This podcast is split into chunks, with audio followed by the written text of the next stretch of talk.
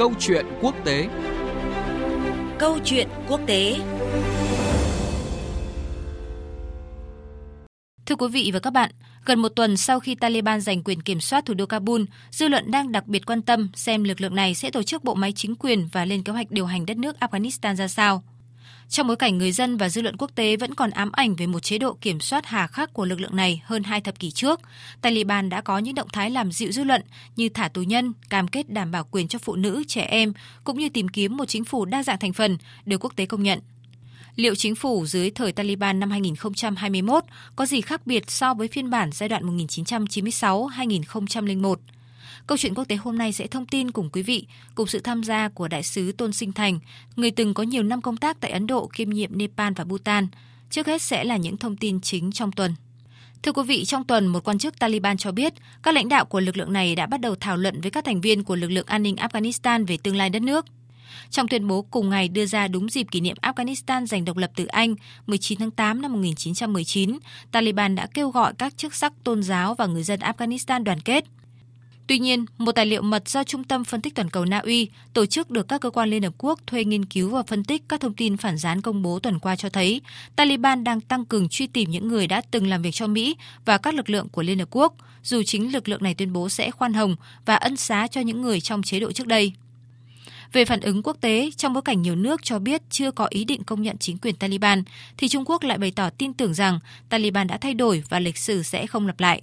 Phát biểu tại buổi họp báo mới đây, người phát ngôn Bộ Ngoại giao Trung Quốc Hoa Xuân Ánh nhấn mạnh.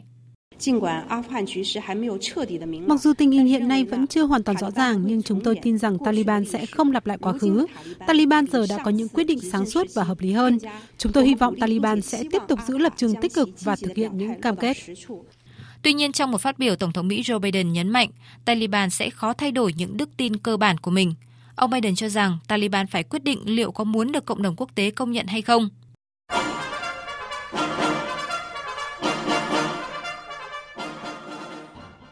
Thưa quý vị, thưa các bạn, vừa rồi là những diễn biến chính trong tuần như chúng tôi đã giới thiệu. Bây giờ đại sứ Tôn Sinh Thành sẽ phân tích cụ thể về tương lai chính quyền Taliban những ngày tới đây. Mời quý vị và các bạn cùng nghe. Xin chào đại sứ Tôn Sinh Thành ạ. À, vâng, xin chào các quý vị thính giả. Thưa ông, sau khi kiểm soát thủ đô và hầu hết đất nước, thì dư luận đang đặt câu hỏi về một mô hình chính quyền mới dưới thời Taliban và không ít người vẫn lo lắng về một chế độ hà khắc quay trở lại ạ. À, vậy theo ông, liệu Taliban có điều chỉnh cái chính sách cầm quyền so với mô hình 20 năm trước hay không ạ?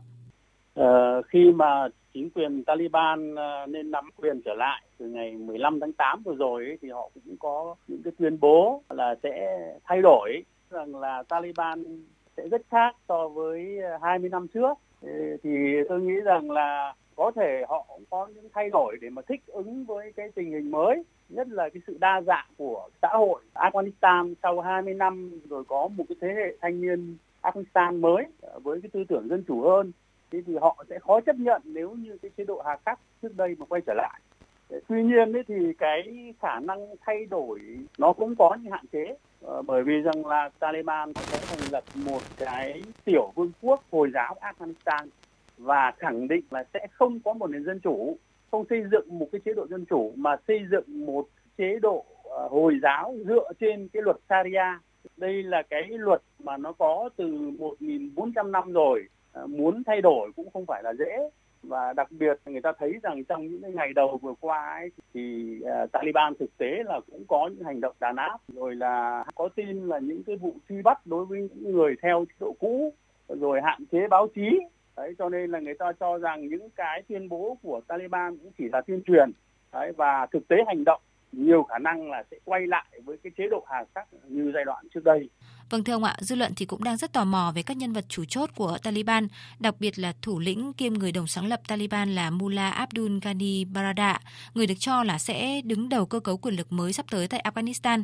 Vậy ông có thể thông tin rõ hơn về nhân vật này ạ?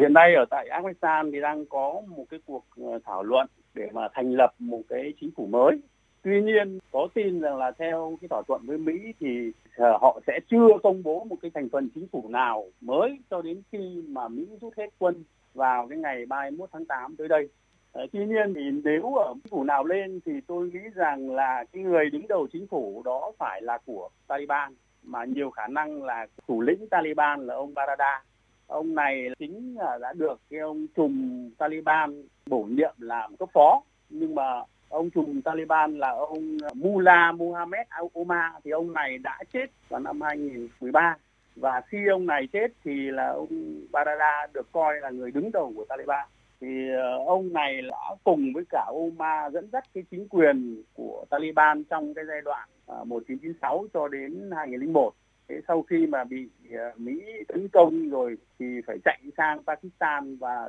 tổ chức cái cuộc chiến tranh du kích. Đấy, nhưng mà ông này bị Pakistan bắt vào năm 2010 nhưng mà khi mà Mỹ bắt đầu muốn đàm phán với Taliban thì lại phải yêu cầu Pakistan thả ông này ra. Và chính ông này lại là người đứng đầu Taliban để đi đàm phán với Mỹ. Và cuối cùng là đạt được một thỏa thuận vào tháng 2 năm ngoái thì uh, ông này được coi là một cái người ôn hòa ở trong Taliban và cũng ủng hộ cái việc đối thoại. Thế ông này cũng đã từng điện đàm với cả ông tổng thống Mỹ Donald Trump trước đây rồi đã từng gặp với cả ngoại trưởng Mỹ uh, Mike Pompeo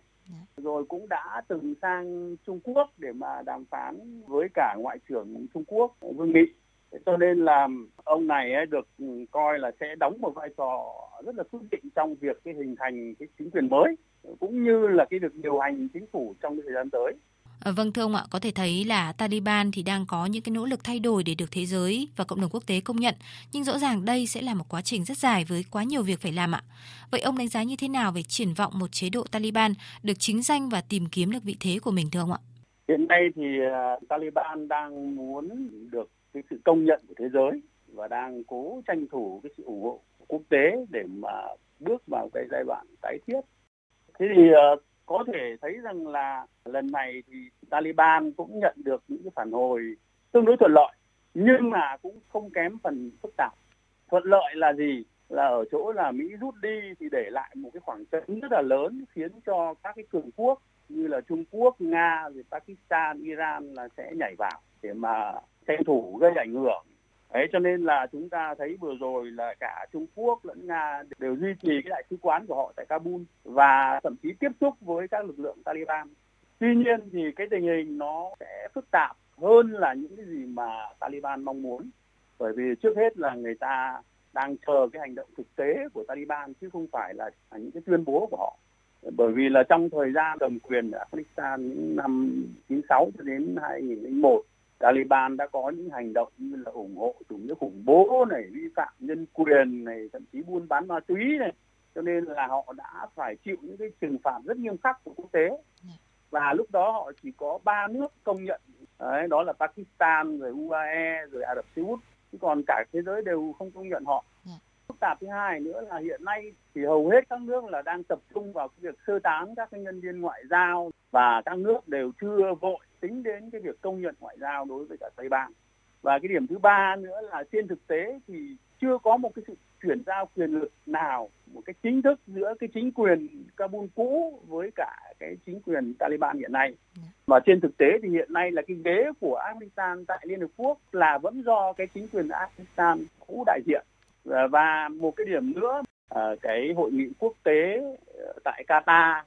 trước khi mà Taliban vào Kabul ấy, thì có khoảng 30 nước tham gia thì ra một cái tuyên bố rằng là sẽ không công nhận bất kỳ một chính phủ nào tại Afghanistan nếu được lập nên thông qua cái việc sử dụng vũ lực. Thế còn cái khó khăn nhất đó là vấn đề như là Mỹ.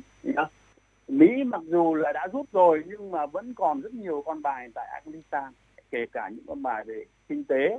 cái ngoại hối của Afghanistan thì vẫn còn nằm ở trong các ngân hàng của Mỹ